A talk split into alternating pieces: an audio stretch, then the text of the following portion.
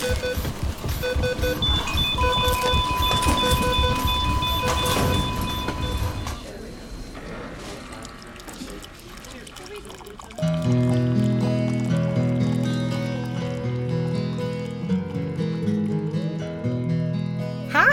good afternoon, everybody. Good evening.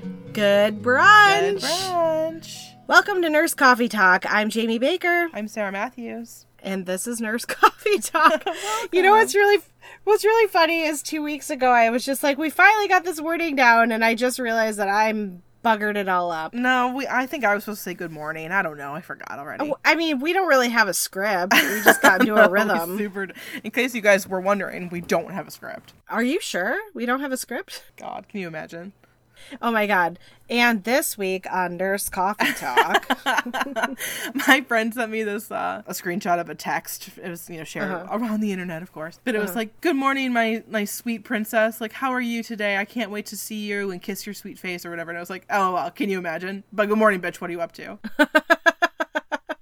that's funny. I prefer the good morning, bitch. What are you up to? Same. Way more authentic. so authentic. Although, and maybe we've talked about this before, I was reading somewhere where when men give each other like nicknames like that, they call each other like chief and bro and what's what's some other ones that they they they use words that like elevate them to a higher Uh-huh. level. And when women do it, they call each other like bitch, slut, whore, and like they degrade each Oh, other. that's almost like we all have deep internalized misogyny within every word that comes out of our mouths. Weird. We're like, what up, bitches? It's like we're bringing each other down. Well, and men use those words to degrade one another. oh, yeah, for sure. Like pussy, Yeah, exactly. bitch. What else do they use? I feel like those are the main ones that I hear. Yeah. Yep. Although at least we don't say "what a pussy" to each other. Yeah, oh my that. God. Can you imagine? But I could definitely be like, stop being such a pussy. Yeah, sure.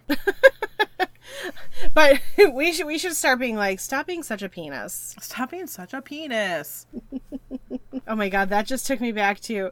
Have you ever seen the movie? um Oh shit! What the hell is it? hundred It's days with of summer, because that's what I was thinking No, about. no, no. It's with Cameron Diaz. Oh my god, who else is in it? That girl, Selma Blair, Christina Applegate. It takes place in San Francisco. Fuck, what the hell is that movie called? Give me more information about it. Oh my god, they're girls and they're like on the dating scene, and Oh, Cameron Diaz Thing? meets this, the sweetest thing. Yeah, yeah, yeah. Yes, and there, there's a song that they sing, and it's like, "My penis is so big, my penis is so large." Do you remember that? that just reminded me of that. When I went to go get my vaccine, my friend started singing shots to me. shops. shots.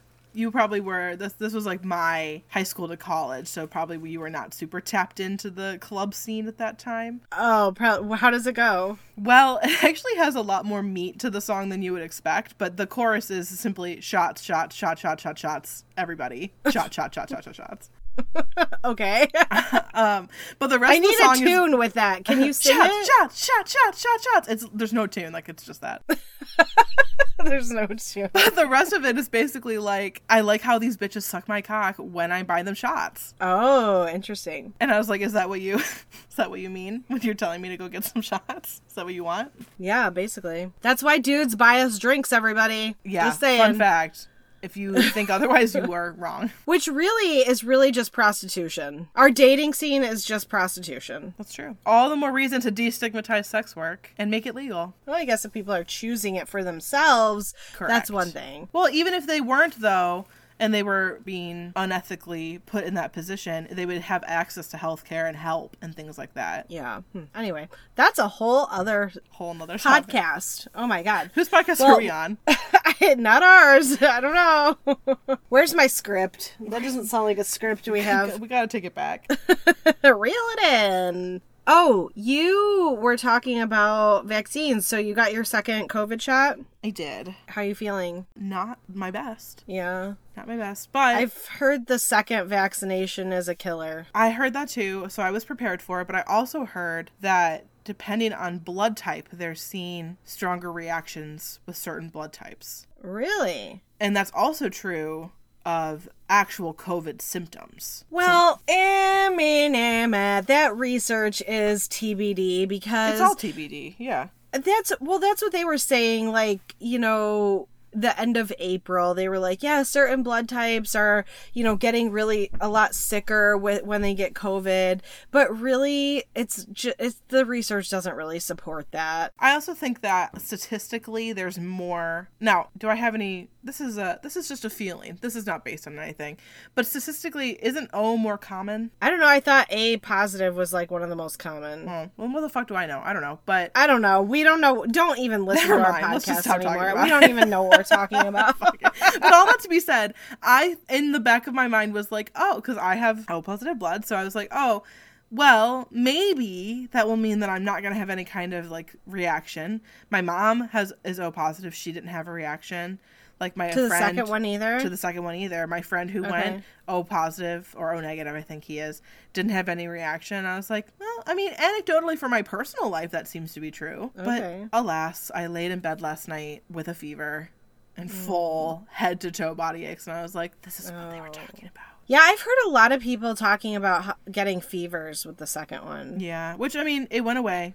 I took Motrin. I'm fine. You know what? That's what happens with fevers. I didn't get a placebo, clearly, so that's great.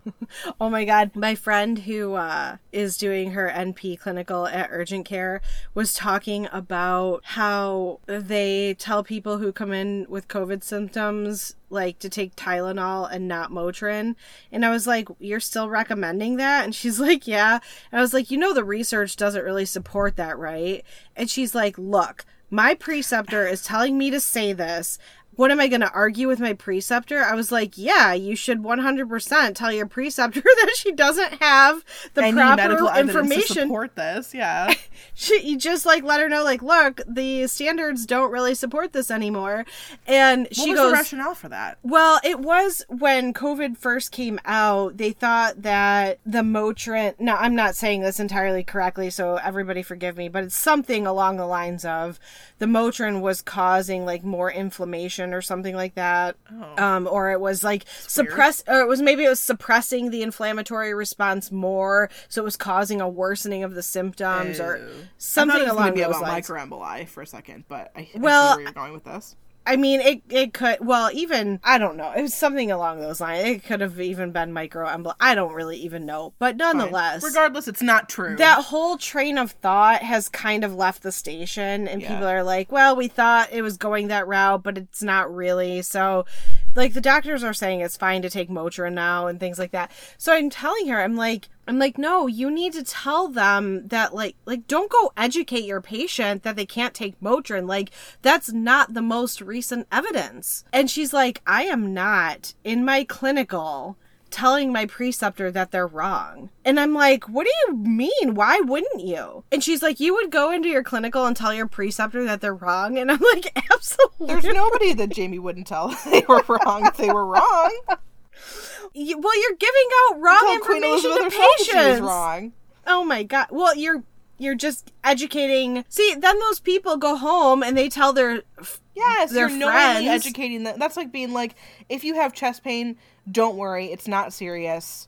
Everyone has chest pain from time to time. right. No worries. Just, Just stay just home stay and tough it out.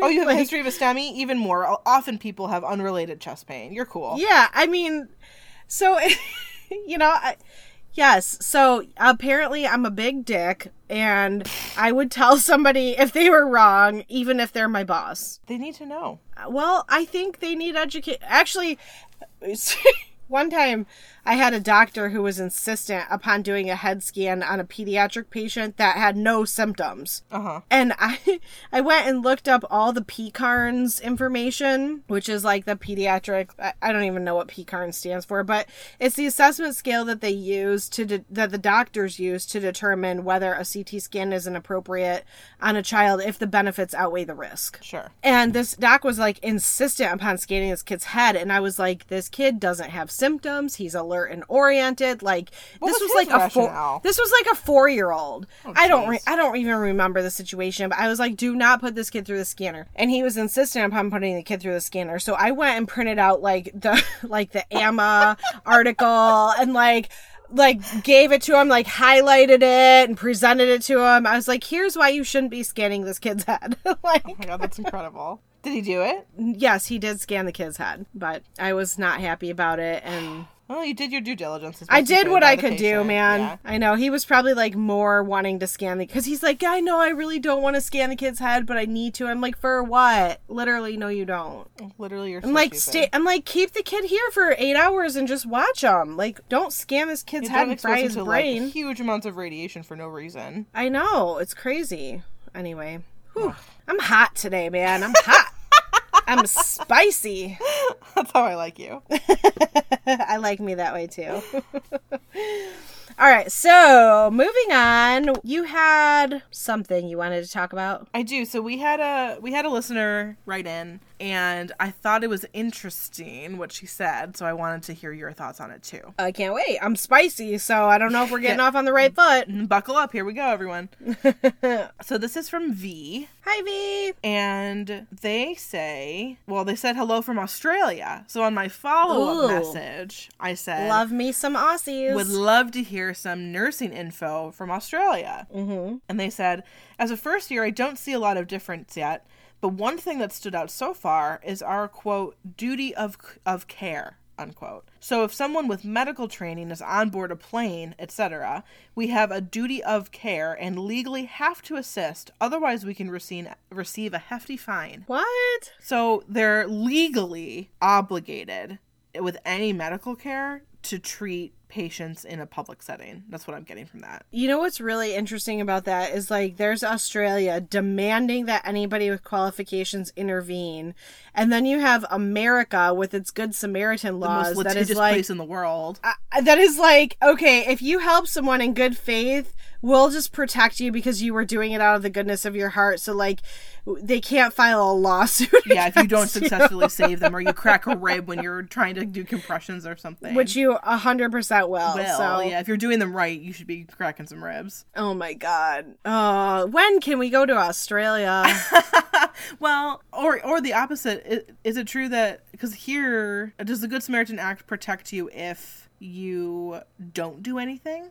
No, it's not. It doesn't apply, right?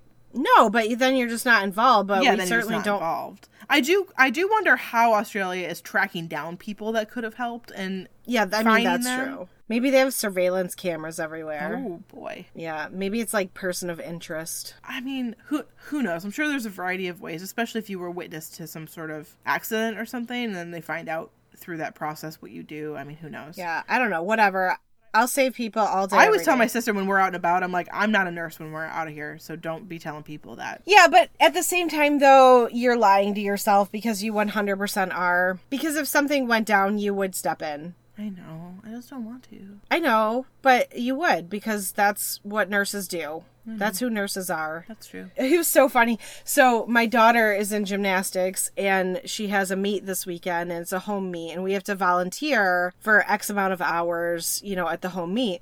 So I signed up for the first aid station because you have to be first aid certified and I'm like, well, I don't think I'm actually first aid certified, but I think being an ER nurse qualifies me. an ER nurse, so like, I think I can handle whatever comes up over here: a sprained ankle Right. and Right. asthma attack. So so I um well actually an asthma attack at the gym would be terrible because I don't have any resources there. What am I gonna do? well, that's true. If, if they didn't have an inhaler, which I would hope that they would. Yeah. So anyway, well, I'm so used to just being like, okay, DuoNebs all around. Yeah. Everyone gets a DuoNeb. So anyway, so I'm sitting on the first aid table because obviously, apparently, this is the most cushy job because rarely do people get hurt. Mm. So they're like, you'll just pass out ice and band aids if people need it, and then if anything more serious happens, you know, we got to file an incident report, whatever. Like, okay, fine. So I'm sitting on the table, and I'm like two hours into my first aid station, and the owner comes up to me and she goes, "Hey, I just wanted to let you know, and I- don't think anything will happen, but just in case that we do have an AED machine. And I look right at her. I go, lady, I knew where that AED machine was the first day I stepped foot in this gym. Yeah, sure did. like I was like, where's the AED? in case I ever need it. Oh man. I know. I always spot them like when I'm walking through an airport because they're more Oh, yeah, spread sure. out and stuff. So I'm always kind of like Yeah. keeping around just to see where things are. You're like, how close am I to the AED if I go into a rest right now? I mean, just in case. I don't know. I know. Like I ate a lot of bacon this morning. Like, is there an AED around? I'm about to be in a closed, confined space. Oh my god. All right. Well, um, do we have anything else we need to discuss up front? So I got a follow up Instagram. Okay. So remember the last episode we talked about that patient of mine that was uh, delisted for transplant after we like moved him across the country and made him wait Oh forever. yeah, yeah, yeah, for And sure. how fired up I was about it. yes. So this person writes in. I'm just going to give you a synopsis. Do do you want me to? I can read it. I can just read it. Okay. Yeah, that's fine. So this is from Jay. Hi, Jay. Hi, Jay. Jay says, I have a story in response to your story about the transplant patient from last week. Okay. We had a patient who was going to get a dual heart and lung heart and liver transplant. They had What is a, it? Wait, when you say dual, does that just mean heart and liver? Correct, a dual transplant. Okay. They called the patient down for the transplant, put the heart in, and while the surgeon was literally finishing up putting in the heart, the liver transplant team decided that the risk was too high and they weren't going to give the patient the liver. What? So they just had like somebody's liver sitting there? They closed the patient up, sent them out to the ICU, and the patient, of course, promptly died a few weeks later. wait, I don't understand. So like, wait, they had a liver sitting there though, That's what it sounds like. and they felt it was too risky. It's a little late. So I wait, but the patient was in liver failure anyway, right? So I don't understand how they thought the heart transplant would be successful. I mean, that's exactly right. what Or the were they just like basically sentencing this patient to death by well, they were. They absolutely. So she goes on to say, See, I'm not transplant fluent. Forgive me. she goes on to say the pa- it turns out the patient really needed the liver more than the heart and the heart was the heart issues were directly because of the liver issues the liver team had decided the risk was too high and they were going to potentially quote risk their accreditation unquote and therefore didn't want to have this patient's mortality affect their numbers The Wait, fa- so it, wait, do the accreditations in this country all happen at the same time? Like, Well, I mean, for God's sake, like that, I don't know. I guess we need to look into this and do a transplant episode because I only know swatches of things. But yeah, sure. the so let me let me summarize.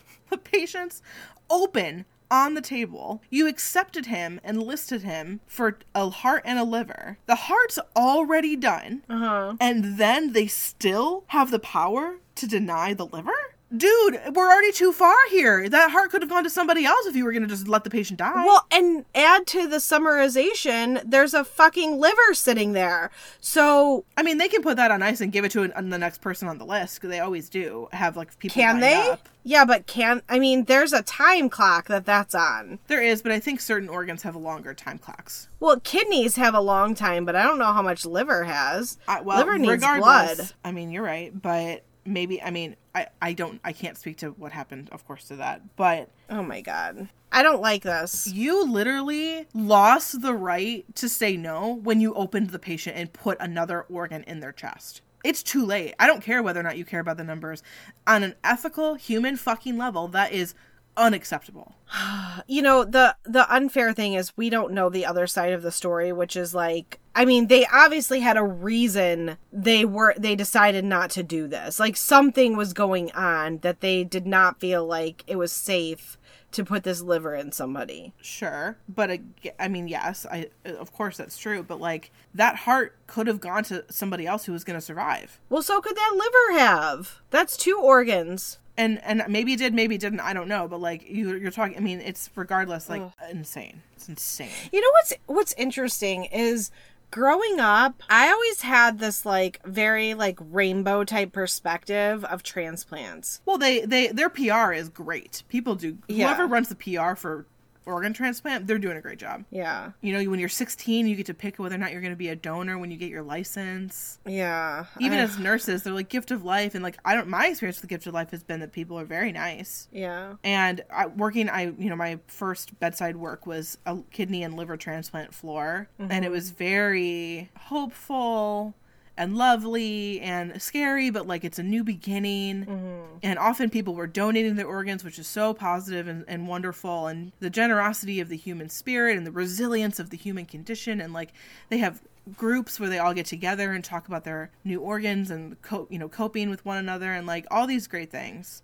New lease on mm-hmm. life etc etc and then like anything else you dive into it a little deeper. And of course it's not all rosy and sweet. Nothing is. Yeah.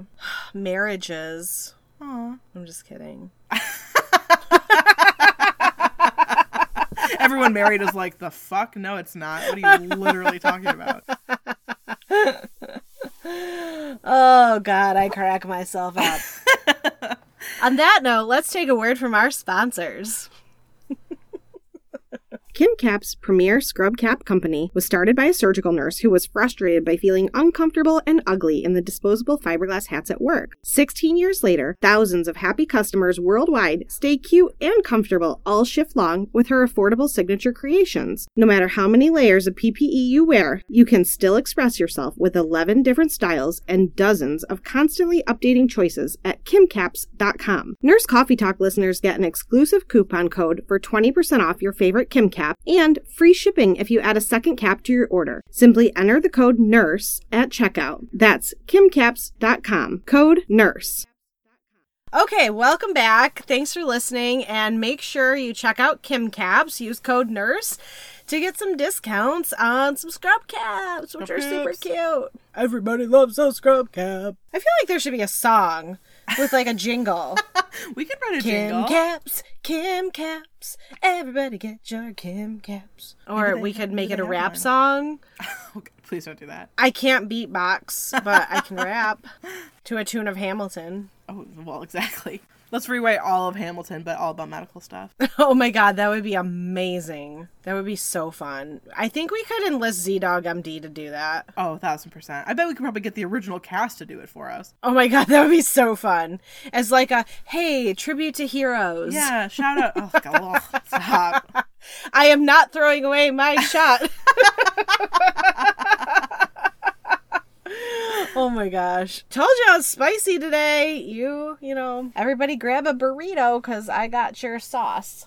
I'm sitting in a room, you know, in my podcast closet, of course. Mm-hmm. Yeah. I didn't turn on any lights because when we started recording, it was daytime. Oh, okay. And very slowly, it's gotten, of course, because this is how time and sunsets work, it's gotten Mm-hmm. darker and darker. And I'm like practically in the dark, facing the inside of this closet, just like boop, boop, boop. Like, Well, do you want to take a time out and turn on a I mean, light? no, I guess Oh I don't God. technically need lights on to do this. Guess what? You can still hear in the dark. Sure can. Oh my god. You're such a nerd. All right, well, listen, we're going to get into today's topic, which today we're going to talk about rapid response teams. Woo! I love rapid response teams. They're fun. Um. Oh, are you on some? Well, as a nursing supervisor, I do have to respond to them, but I've been on rapid response teams before. Tell me. Before, tell me. Uh, some of your experiences. Like what I've responded to? No, but like, because the whole point of us talking about this is who should be on them, what are barriers to calling them, some pros and cons, Oh. how can we improve relationships and things. Let me first say that in addition to like having experience with them, also did some research on them during my master's program. Oh, so Oh, great. Yeah. So there was an amazing case study done uh, that utilize rapid response teams in a different kind of way. And I this is too many years ago for me to cite the actual research. So if anybody that was on this research is listening, I'm really sorry. Please forgive me. But what they did was they had a designated rapid response team, which not all places have designated response teams. So where I'm at right now, which is small community hospital, right? We don't have enough rapid rapids that happen to just have a team of people sitting around getting paid. So when a rapid response gets called, we have the ICU charge nurse, an additional ICU nurse, the charge nurse of whatever unit that's called, the nurse caring for the patient, the house physician, the nursing supervisor, and one of the ER nurses respond with a rapid sequence intubation kit Okay. in case we need that. So that's like who responds to our teams. But they're all people that hold other roles, right? And are doing other jobs. So they're actively working and they're being pulled away from what they're doing yes, to do this. Okay. correct. I can see how that could potentially cause some drama. Problems? Yeah. So then there's other places like where you and I work together where I mean we had like a rapid team, a code team, a lift team, a Yeah. like a scratch Yeah. your ass team. Yeah, like it was I mean you had like a team for everything there. So you had like a team to just call the teams. Like it was ugh. Anyway. You know, different places do it different ways. But this particular place that uh, this case study was done was a place that had a designated team, meaning they were free from other responsibilities. So what they had them do, is, I I don't know. I think it was a team of two or three nurses. And what they did was they utilized them to be more than just a response to rapids.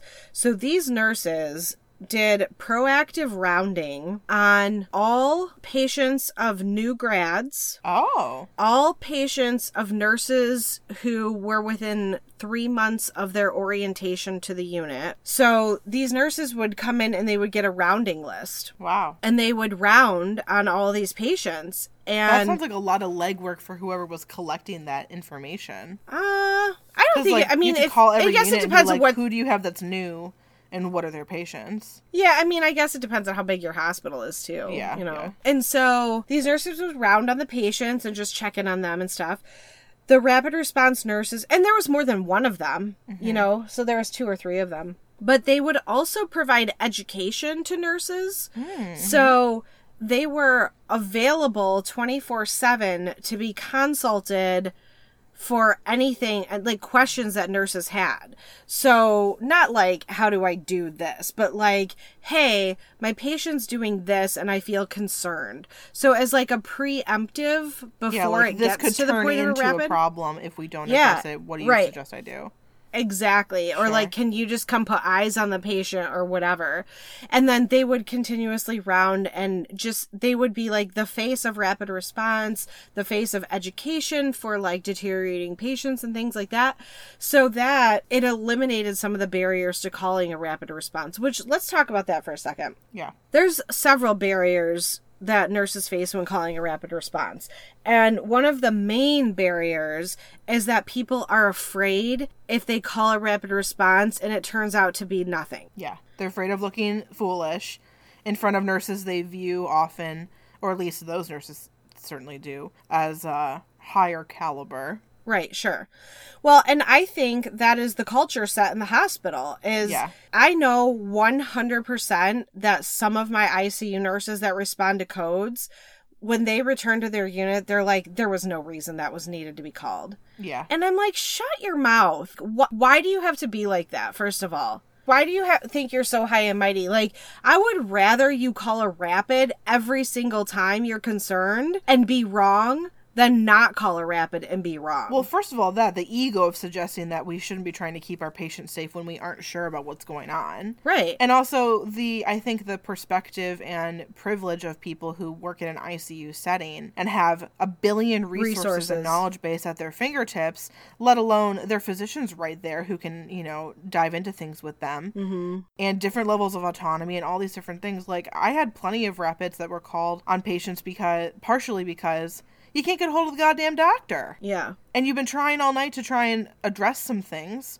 and you can't get an order and you can't get a hold of anybody. And it's like well i guess mm-hmm. i'll have to come in the hospital when the patient codes. Maybe maybe not. I don't know. Yeah. you don't have as much available to you let alone honestly the knowledge base. That's not doing the right thing for the patient either. Like, that's another issue, which is like, I have also responded to rapids where the only reason the rapid has been called is because we need some kind of order that the admitting physician is unwilling to give or like they're not answering their phone or whatever. And so you have to call a rapid to get the house physician there Right, so that the house sure. physician can give you the Can order that you need. sure mm-hmm. that's so inappropriate Inappropriate on a physician level. correct correct Not inappropriate for a nurse to call that. no it's an appropriate response to a patient need Yeah. Like we have our listenership, I think, I mean, we have listeners literally across the spectrum, like from CNA to nursing student to new grad to like 20 year ICU nurse. Like, Right. um, we have everything OB nurses, L&D nurse, or L&D is the same. Um, pediatric. We have like a really wide array of listenership. So like I want to set the precedent right now that I feel like you should always call it rapid if you're concerned about a patient. Period. Well, and the same thing with you know what we talked about the last episode of nurses um, being afraid to tell doctors about a change in status. Oh yeah. uh-huh. Listen, you have to do right by your patient and take your own Mm-hmm. ego and feelings out of it. You have to do right by your patient. And so, Mm-hmm. if you have a feeling, often a bad feeling is enough to look for a second opinion. Maybe not call a rapid, but to discuss with somebody. You don't need to feel ashamed for being worried about your patient. If you try and do right by your patient, you are in the right. And shove anything else up their ass if they they have a feeling about like if they have some kind of Yeah. negative feeling about that. That's insane. Well, I will tell you on my research on rapid response teams, the research shows that people that called rapids because they had a gut feeling were almost always right. Oh, I for sure have done that. Yeah, absolutely. Like you're like, I can't put my finger on it. I don't know. Something's not right with this patient. Yeah. But that's where like this case study that utilized these these rapid nurses as like that did the prophy I don't want to say prophylactic rounding. They did I I don't know. They did rounding on patients. What is preempt I mean, proph- prophylactic? I mean, Prophylactic? in case.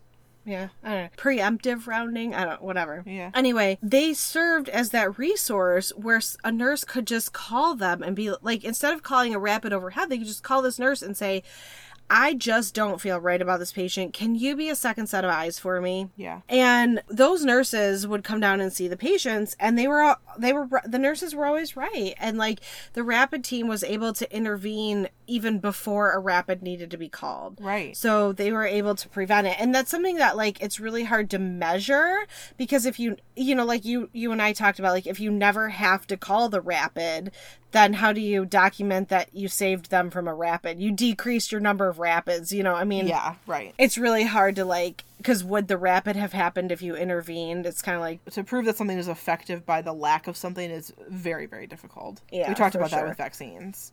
Right for sure. So I don't know that that's interesting. I think if a place has the resources to do something like that, that's phenomenal. Yeah. Um, that's nurses supporting other nurses Mm-hmm. and understanding that when you're new, there are things that will be missed and unknown. And you don't even know that it's a problem. You don't even know to look out for it. And that there are times when you can't rely on the staff of your unit to help you if everyone else is drowning and things Mm-hmm. are busy. And like to have a, just another, like nursing's a team sport. We always say that. Like just to have another Yeah. set of eyes, it's great. One thing I would like to touch base on is your team that they aren't designated like they're designated rapid response nurses but they're not only there for that do you think that there's an increase in like pettiness about whether or not something really needed to be called because they were taken away from another job Um, I don't. I'm sure that's a possibility of it, but at the same, like for example, like my ICU nurses or my ICU charge nurse doesn't take a patient assignment, mm-hmm. so they're not being called away. But like when I was assigned to rapid when I worked in the ICU. I had a patient load, and if a rapid was called, I just went and somebody watched my patient. Mm-hmm. And like a rapid, it's not like you're there for hours. I mean, you're either stabilizing the patient or you're Or you're moving them to a higher level of care. yeah. So, I mean, you should be done with a rapid in like no more than 30 to 45 minutes. Like if you're if you have to intubate somebody at the bedside and transfer them over, you might be down there for 45 minutes. But beyond that, like that's the longest you're at a rapid. You're not it's a it's a rapid, you know, you you're not there for a significant period of time. You're just trying you are making the determination, is this patient able to be stabilized here mm-hmm. or do they need transfer to higher level of care? And once they're transferred to higher level of care, the rapid team doesn't really need to stay involved in that. I mean, you No, certainly could stay involved in say that, to help out, but some of my experiences have been that rapids can linger on for a while because maybe because no one whether it you know remember i worked night shift so i'm having inexperienced doctors mm-hmm. which was great actually because the rapid response nurses gave zero fucks about that so they'd be real quick to whip them into shape and my god when the icu fellow would come and just like take control i was like thank christ you're here because i've been dealing with this fool all night and he doesn't believe the, yeah, the to say. hospitalist. Oh yeah. Oh god, I know, right? And like they would take one look at them and validate you and you're like i love when you come thank you I know. Like, thank you. Thank you. Let's pet your Um, head. Yeah. but sometimes i felt like they lasted because no one was making the, f- the official call Yeah. of like well let's keep trying to stabilize them so we can avoid an icu stay and i'm like i hear ya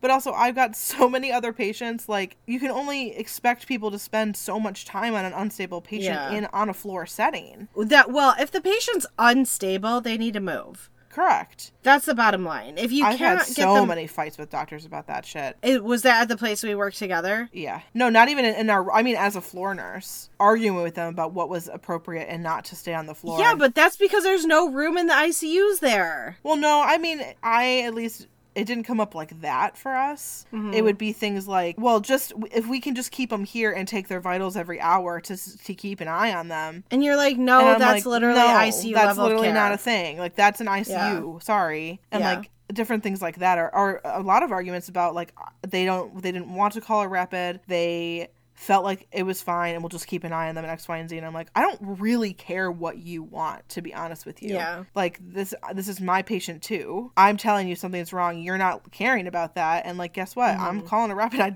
really don't care what you think about it. Yeah. Well, I think that's another barrier to calling it too is I think especially with new nurses, they're scared. They're scared of like the response from people of like not just am I stupid, but like is the doctor going to be mad at me? Yeah. But the, at the end of the day, like, look, I escalated to the doctor over and over and over and over, and the doctor is not intervening how I need him to intervene to stabilize this patient.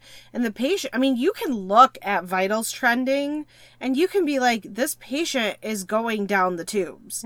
It's really interesting because in the ERs, well, we don't call rapids in the ERs, right? Of course not. No. But there's also a lot of ER nurses that don't watch their vitals trends on their patients. That's silly. I'm making a blanket statement, but Sure. really it's just a blanket statement about nurses that I've worked with at Sure. the facilities I've been at. And I have seen numerous nurses not trend vitals on their patients. Because ER is a very, especially if you're a new nurse, ER is the most task oriented nursing ever. And until you understand more about what you're doing, like and you're not you're not critically thinking through your patients, so you're not like, "Oh, I need to watch this person's vitals closely." Like, I mean, there's people that literally I just cycle the blood pressure on them every 15 to 30 minutes like automatically, and then I'll pop in the computer once an hour and just trend their vitals out. And like it's pretty incredible what you can catch early when you're paying attention. Well, it's exactly right because it's not about dr- a dramatic change. The subtle change Right. is still telling you something very important, and it- Yes, they may correct. all be with within normal limits.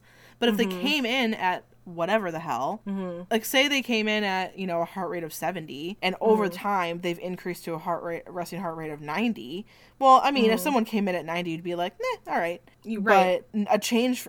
For, from nothing, just Right. sitting there in the ER, that's not just being anxious. That's a change. Right. Well, and like, you know, or maybe they're even like border, like maybe they're like 105, you know, so it's like, Right. ah, they're not really tacky. I don't really, but like, okay, they came in, their heart rate was 70, and now they're throwing PVCs here and there too, you know, and their pressure has dropped a little bit too. Mm-hmm. Right. And, you know, but it's still within, you know, so it's like when you trend out that stuff, you can see, and that's where things like the MEWS scores come in. Yeah. You know, where it's like, for those of you who aren't familiar, MEWS score, it stands for Modified Early Warning Symptoms or Signs or something like that. It takes your vitals and like your respiratory, like all, it takes your vitals and it basically assigns them a score. And as the vitals get further and further from baseline, or they change to be getting further from baseline, your MEWS score actually increases. And so when you start seeing that MEWS score increase, like that is exactly what it is a modified early warning sign. So when you see that MEWS score increasing, like you need to be thinking to yourself, something's going on with my patient here. So I don't know what it is, but and that's where the rapids who, you know, are available to like be a second set of eyes are super important. Maybe I'm just going to create this job where I work and maybe that'll be my new job. I think that's a great idea. should Something I was going to say is just as like a moment of empowerment for nurses. Mm-hmm. We've talked we've said this before, and I'm quoting someone when I say this. This is not just my my brain, but you're in a hospital. You as a patient are admitted to a hospital for nursing care. Mm-hmm. Doctor care is what patients go to outpatient for. And I mean, I use those terms generally because of course there's nurse practitioners and you see nurses outpatient, blah blah blah. That's not what I'm talking about. 24 7 nursing care is why you're in the hospital. Mm-hmm. Part of that is acting out doctor's orders. Part of that is procedures and treatment and wounds and all those, obviously, all the tasky things that we do. But a Mm-hmm. huge part of that is you have been deemed necessary to have nurses' eyes on you 24 7. Mm-hmm. That means our role is crucially important. Duh, we all know that. That we are the eyes on the patient. That's literally why we're there. So, any doctor who doesn't take that seriously, that's a failure on their part. Mm-hmm. And you need never be afraid of doing right by your patient. You have the eyes on them. Yeah. Don't let anyone talk you out of your feeling about that. Well, and that's like that is a catch-all. Like if you are doing right by your patient, you'll never be wrong. Correct. I mean, that is just the rule. And there may be times, of course, things are corrupt, things are broken, X, Y, and Z. But if the conver, uh, often I think we're talking about a conversation between what's right for the patient and someone else's ego. Yeah, that's true. Or not even somebody else's ego, but like we have at our community hospital here, we have a lot of private, well, I don't want to say a lot. We have a handful of private physicians that still admit patients. Sure. And these are the physicians that won't answer the phone in the middle of the night. Right. These are the ones where I've sent cops to their house, you know? right, sure. so it's like Which, by the way, love that. Love that energy. That's big dick energy, and I like it. Yeah, absolutely. So th- these are the ones that we generally run into a problem. Like we don't have a problem with our hospitalist. Like if we call the hospitalist and we're like, who by the way is awake all night with our patients, Right. And we're like, look, we're concerned. They come look at the patient, but it's the it's the private physicians who are at home in bed that are like, eh, I'll address it in the morning. Yeah. And it's like, no, no, no, no, no, no. You will not address it in the morning because the patient needs you now. Right. The patient needs you now. I could really give a flying fuck, but no, the if I could patient just give the patient meds that they needed, I would just give them, but I can't. Exactly. Exactly. You know, another place where this is like, I feel like we end up running into problems is with patients who are um, on CIWA protocol, who are Yes. detoxing from alcohol, Mhm. because there's not enough intervention and people aren't paying attention to as the CIWA scale is like increasing and increasing. And if you don't notice like the subtle vital changes and stuff like that, like they end up going from like zero to 20 in literally an hour because you weren't paying attention to the creep. Yeah. So that's that. like an, and then almost uh, like I've had either like a, um, like a, whatever you want to call the code when you have a violent patient like at your facility whatever they're calling them Oh, code. nowadays Yeah, like, whatever color you call it. yeah, so they are we either end up having that or a rapid on the patient Sure. because the vitals are so out of whack. And, s- and it's like if you would have just paid attention to those subtle changes and medicated early with in accordance with CIWA protocol, like you would have been fine. Mm-hmm. Which, you by know, the way, is a very generous protocol, in my opinion. yeah. Well, it's subjective, you know. That's what I mean. It's like if you wanted to slam it with Ativan, you totally Excuse could. me. It's yeah, it's subjective. Yeah, Yeah. absolutely. I mean, there's times where I'm like, yeah, I'll give that a five. I'll give that a 4 Oh, you're oh you now you need, you four of Ativan now. Okay, you know. yeah. Oh, okay. Here you go. But I mean, like I've done it enough where I feel comfortable. Like I can look at somebody and be like, this patient is withdrawing and they need meds. Yeah. Versus like, okay, they're telling me all the right things to get a high score, but they're fine right now. Mm-hmm. I don't know. So that's where I'm at with rapids. And as far as like the egos of nurses that are in rapids, like, can we all just knock that shit off? Knock it off. if there's a rapid called, just go and tend to the patient. And, like, you know, if there's some e- room for education with a new nurse, like, maybe if we are the responders to the rapid, do some investigating as to whether that nurse is a new nurse or not. And then maybe debrief with them afterwards and be like, do you have any questions? Is there anything we could have done differently? And if you feel like that's not your job, then you shouldn't be. A yeah, I nurse. I 100% think that a rapid nurse also needs to be an educator. I agree. It's not just about your clinical knowledge. It's just it's more than that. It just is. Because whether or not the clinical uh, knowledge is is 100% crucial, granted, it comes with the same idea that like you can be a really smart, brilliant nurse, but if you're a dick to your patients, you can't be a nurse. You Right. can't abuse your patients, right? So why would we say that you can abuse staff? Right. Well, and I feel like um, when I say an educator, I don't n- mean that that needs to be part of the title. No, no, no. As part of I just mean like you have to have the spirit, yeah, the spirit Yeah. of an educator, where like because I would be very interested to look at the research and see how many rapids are called on patients of newer nurses versus patients of older nurses. Mm-hmm. that would be very should say older. I mean more More experienced nurses. Well, I, I don't know, to be honest with you, because patients are going to deteriorate regardless of nursing intervention at times. at times but if you look if you took like a, a big n right for, if we're talking statistics so if you have a big n i would venture to guess that a more experienced nurse is intervening earlier before a rapid is necessary. Sure, sure. I mean, that would be my hypothesis in it, Yeah. right? I mean, Well, let's do some research. I would be interested to see what the research shows. I wish we that. had the budget for that. Uh, God, I just love statistics. I know how you do. I, I just Well, and that brings, I was going to say this too. Like, nursing, I would say medicine in general is a combination of objective and subjective data. correct art So- and science. Correct. Yes. So you are looking at the numbers, the labs, the vitals, Mm-hmm. and then you're looking literally at how the patient looks. We call it the look Yeah. Mm-hmm. test. If they look like shit, I'm not letting them discharge. Something's not right. The numbers haven't reflected it yet, especially with kids, where they Yeah. hold on for so long and then crump Yeah. so fast. Oh, yeah. and it's the the intricacies and the delicacies of medicine and ex- and honestly with experience that keep patients safe. So true, Sarah. So true. Spoken like an angel. Aw, an angel without wings. So Mm. a person. A hero. ugh, ugh. God, what did I see the other day? Oh, oh my God! It was a I can't wait. it was a picture. It was on Reddit or something, um, maybe Instagram, of someone was advertising a podcast. Mm-hmm. A hospital. This was at a hospital. Was advertising a podcast, and it was called Healthcare Heroes. Blech. and it was like a podcast about the people that make a difference. And I was like, ew, I'm gonna vomit 45 times.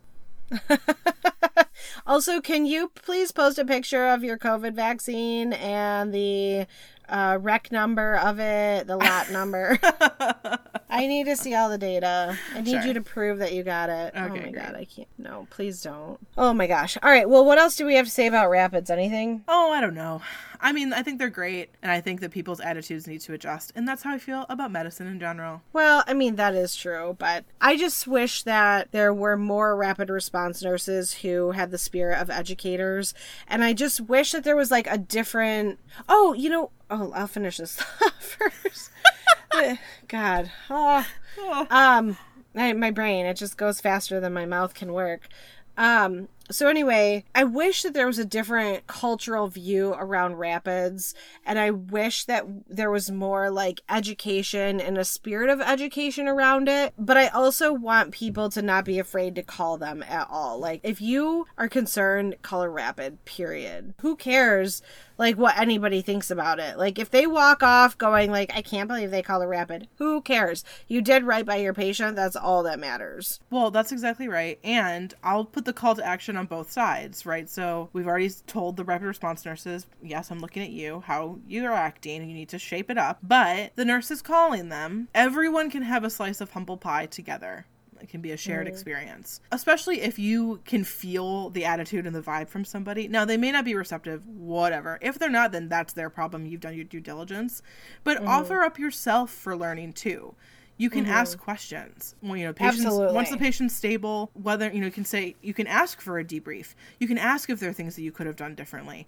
You can assert yourself to learn from this. Yeah, one hundred percent. That's a good point. And you can still shove their attitude up your ass. Like that does not matter. It still doesn't matter. Anyone's you, ego you know, doesn't you've matter. said you've said shove it up your ass several times today, and I feel like there's a theme. Do we need to talk privately? I'm not going to discuss this on air.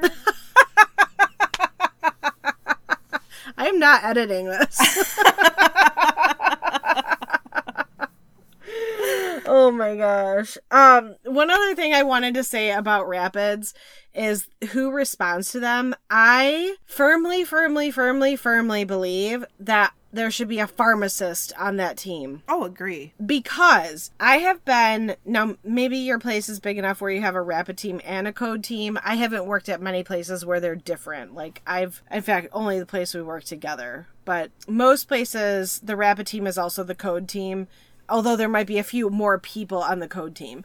We've had lately a ton of times where we're in a rapid or a code and we need a medication made up quickly. Sure. and you have to like call down to pharmacy and sit on their hold line. And you're like i'm literally in the middle of a rapid and i need this med. And then they get on the phone and i'm like i need this med made. And they're like well who's the patient? I don't see an order for it. And you're Yeah. like you don't understand. I'm in a rapid and i freaking need Levophed like immediately. Or Mm-hmm. like i need an epi drip like right now. Well as soon as the order comes in no you don't like the last one the last code i was at we were coding the patient in the ct scanner okay? Oh, there was everybody was writing on paper towels. Like there wasn't a computer. The pharmacist was like, "Okay, as soon as I see that order, I was like, listen, I'm in the CT scanner. Nobody's putting in this order. Like I need this drip made. Can you please make an epi drip?" And he's like, "Who's the patient? I'll put in the order myself." I was like, "Okay, great. Thank you. Very helpful." Well, 10 minutes later, I call him like, "Have you tubed up that drip yet?" And he's like, "I don't have a weight on the patient." and I'm like, "So 10 So you were just gonna ago, sit there asked- and wait and do nothing? and wait exactly and i'm maybe so having I'm them like, there would make them see the urgency in a way that they can't see down in the in the pharmacy. i know the other thing was i was at a separate code and we had gone through two crash carts of epi and we had used all the epi out of the Pyxis Oh my god. and so I called the pharmacist. I mean, we've been coding this person for forever. So I so we had used all the epi on the unit. So I called down to the pharmacist and I was like, I need more epi. Can you send us more epi? And the pharmacist was like, I mean, you have two crash carts up there. And I was like, yes, we've gone through them all. Can you please send epi? And they're like, what about the Pyxis? I'm like, we've gone through all the epi. Can you send me more? Like, what literally is the problem? I mean, literally, is it coming out of your personal budget? I'm like, just send us the freaking epi. Like, I like, I introduce myself when I call as the nursing supervisor. Like, I'm not some rando calling you. Okay, you like I'm Yes, standing I at the checked the fridge. Like me, I'm literally the supervisor of the hospital. You should be giving me whatever I'm asking for.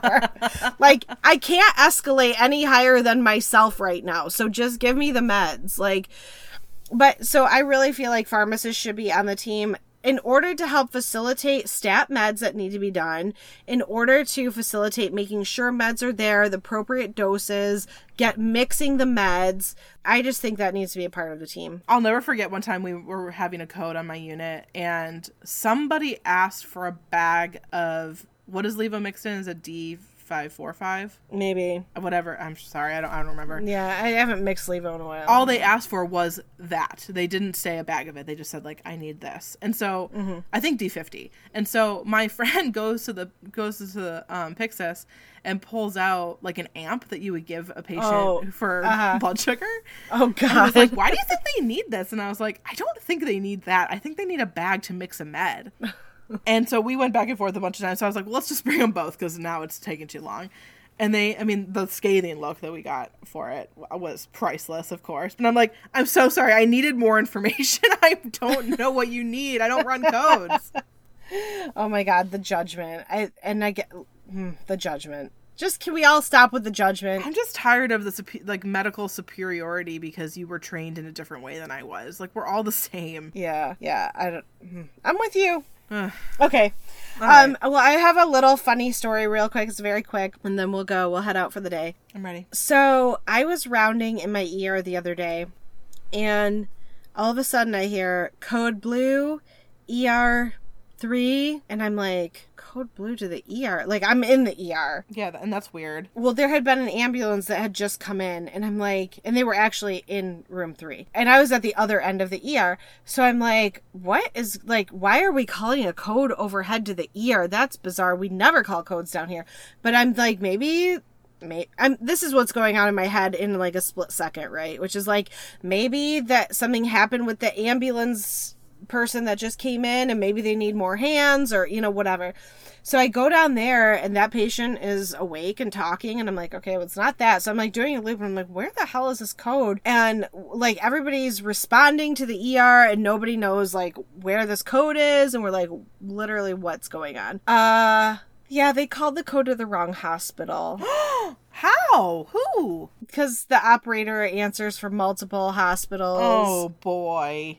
And everyone at the other hospital's like, where the fuck? Where is, is our help? Yeah, exactly. That's I mean, that's so not funny. That's could you imagine like being a nurse like thumping on a chest by yourself like somebody relieve me. somebody please help, please. oh my god. There is nothing that makes time stand still like 2 minutes of CPR. That's exactly right. That's so funny and unfortunate. so like they're just sitting there like, oh my god, I've been doing CPR for seven and a half minutes. Well, normally it's like 45 people come sprinting into the room at full Yeah. speed, and you're like, we don't need this many people. Hold on. I know you're like get out, get out, and like the, oh, I felt, and that's exactly what I I was like. Listen, like it's it's one thing for all of us to be running around like chickens with our head cut offs looking for a code. It's another thing for the other hospital who's like, where's my help? Where's my help? Please, somebody. Oh my god, that's Oh such my a shame. We I had a patient one time pull the code button or push the code button for for himself, like in his own room, okay. and he thought, quote unquote, I thought it was to call the nurse. Stop. And we were like, so when you flipped, literally, I watched the nurse say this because she just took no shit, which I loved about her. And she was like, so you pulled up a plastic cover, looked at a blue button that said code blue on it, and thought that that would call the nurse. Right. you've used your call light earlier in the shift. right. And of course, like, he was probably trying to just be, you know, I wanted attention Yeah. faster or whatever. Yeah, Maybe he just right, literally was right. like, what'll happen if I press this?